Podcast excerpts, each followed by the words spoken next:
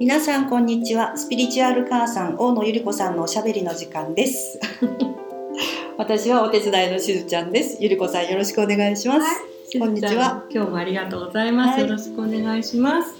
はい今日は2月4日。はい。はい。あっという間ですね、立春です。はい立春の日です。えっと、今年の元旦はねなんか大変なことがあって、私は実は中国にいたので、うん、なんかそのリアルにそのねあの大変だった時をあの体験していないんですけれども、まあ、あの1月1日っていうのは本当に元旦で、まあ、そこであんなことがあるとみんなは今年はどうなんだろうってねますます不安になると思うんですけど、まあ、あのグレゴリオ歴では確かに1月1日なんですけれども、まあ、あの太陽さんの動きで言えば、まあ、冬至冬至からまあ太陽が新しく生まれるっていうことで、まあ、立春っていうのはねいよいよここから春って言ったりとかだからそういう意味でね何事もやっぱり朝のその最初のトーンが全部決めるっていうんですよね朝その起きてドヨーンとして起きたらやっぱり一日中こうちょっとドヨーンとしちゃうし、うん、朝「さ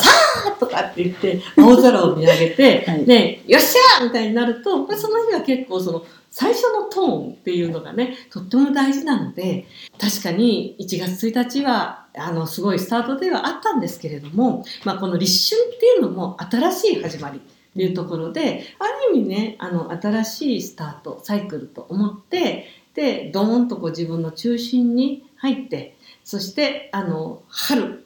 夏秋冬これから春がスタートするわけです。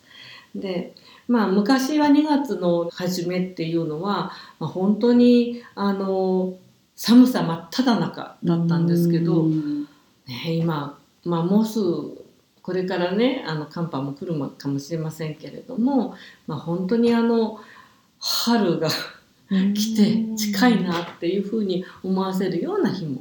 あります。であの寒い中で実は春がもうすでに動いてるんだよっていうねあの言い方をしますけれどもやっぱりそのじっとこうねエネルギーを貯めて、ね、部屋に家にこもっていたその時からいよいよ春で外に出るだからこれからはですね動き始めるっていうそんな感覚を持ってねあの立春を過ごしていただけたらいいなっていうふうに思うんです。はい、で立春の前には何ありますか？節分です。イエス、節分です。はい。ね、豆まき。そう、豆まき。あの節と節、まあ、節季節の節と節を分ける節分っていうところで立春の前の日を節分っていうふうに、あのしています。で今ねなんかいろんなところで恵方巻きとかすごいですよね。すごいですね。はい。関西で恵方巻きっていうのが結構ねあの行われていて。今年の絵をちょっとチェックしておりませんでした。はい。はい。わかんなかったです、はい、私も。今年じゃちょっとチェックしていただいて。はい、わかりました。はい。で、まあ、あの、絵本を向いて、で、一言も喋っちゃいけないって言うんですよね。で、一言も喋っちゃいけなくて、で、しかも、その、のり巻きはカットしちゃいけないね。それカットしちゃうと、はい、何かこう、服が分かれてしまうということで、はい、で、やっぱある時です巨大な恵方巻きをよくその知らない時に買ってしまったことがありそれをカットもせずに一言も食べずに全部食べるというなんか苦行のようなそういう体験してからはですね。恵方巻きはあの比較的あの一口サイズじゃないですけれども小さいものを、うん、あの買っております。ということでちゃんと学習をされて、はい、でまあ、そういうふうに何かこう儀式っていうもの、まあ、節分もそうですし恵方巻きもそうですけれどもなんかそのある種の普段と違ったその儀式的なものっていうのはやはりその意識にすごくこう深く入るしね、あのエネルギーを変えてくれるので、うん、なのでねもうだらっとこうねあなんなんだ今日はあ立春だったのかなんて思うより、うん、ね、やっぱり今日は立春節分。でその鬼は外福は内まあ、いろんな説がありますけれどあの鬼もですね、まあ、自分の内側のあの戦争だと思って葛藤だと思って自分の内側を払う形でね、うん、あの節分をねこのね YouTube がアップされるのは立春の日で節分も済んでるんですけれども自分の中でよし葛藤のというものを払うぞっていうふうに思って新しいスタートをねあのしていただけたらいいなというふうに思います。常にね払い続ける必要があるんですもんね。払っても払ってもですもん払うんでね。すよね。本当に。あのでこの後その例えば3月3日のあのひな祭りも、はいあれも結局は払いの行事だったんですよね。ね。そのあのおひな様っていう、まあ、紙の、ね、ひなを自分の役を全部乗せて川に流したりとかあれも払いだったんですよね。はい、だからもう毎日が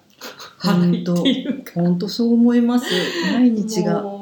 ねこれから、まあ、あのアカシックレコードなんかを読んだりとかあるいは YouTube でその2025年の7月なんて話もあったりとか、ね。まあねあの不安材料とかねあの探せばいくらでもあるし実際に地球は活動期だし、まあ、あのそういうこれから、ね、あのエネルギーってのは溜まったら出なきゃいけないしということで決してあの平穏なっていうのかな地震も何もない穏やかな日々が続くとは思いませんけれどもでもそんな中で自分の中の恐れとか不安もね払っ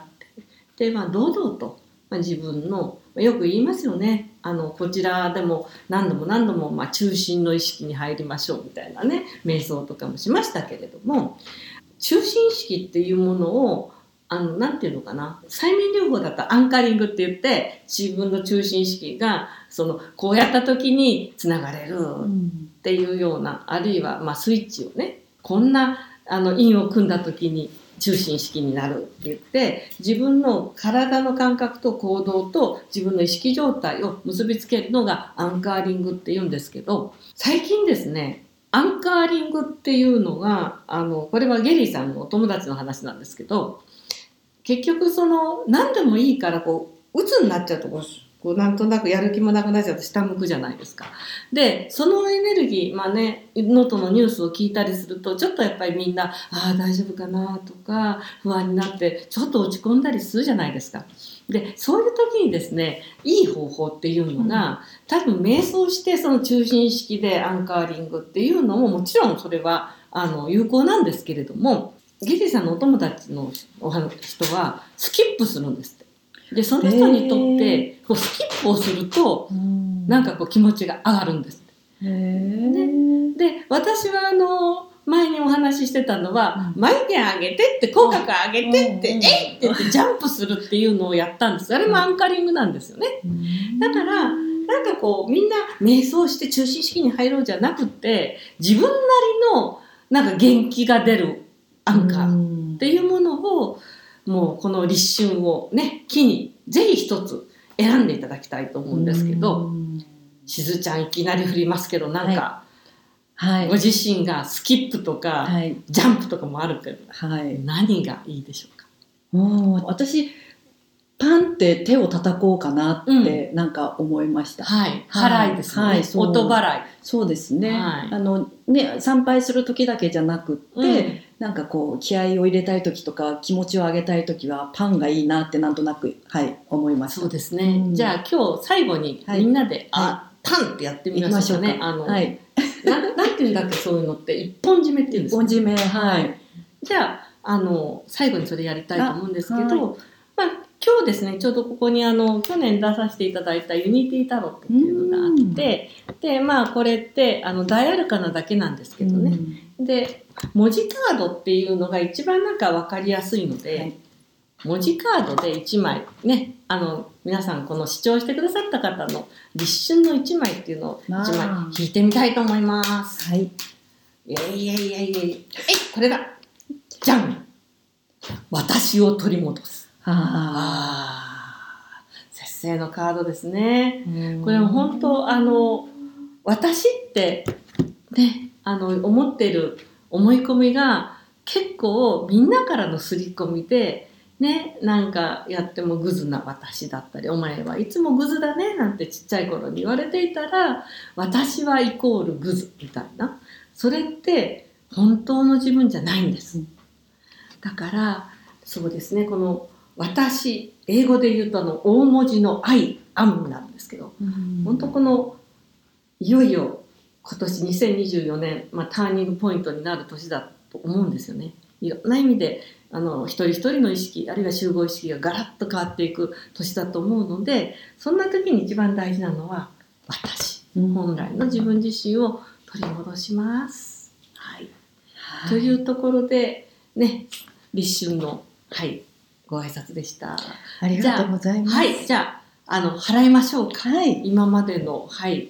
これまでの、あの、自分の、えー恐れだったり、不安だったり、自己否定だったり、ね、悲しみだったり、結構皆さん、共感能力強いので、の能登のことを考えると自分までこうドヨンとしちゃったりしますよね。でもドヨンとするんじゃなくて、アゲアゲのエネルギーこそがみんなを元気にします。ということで、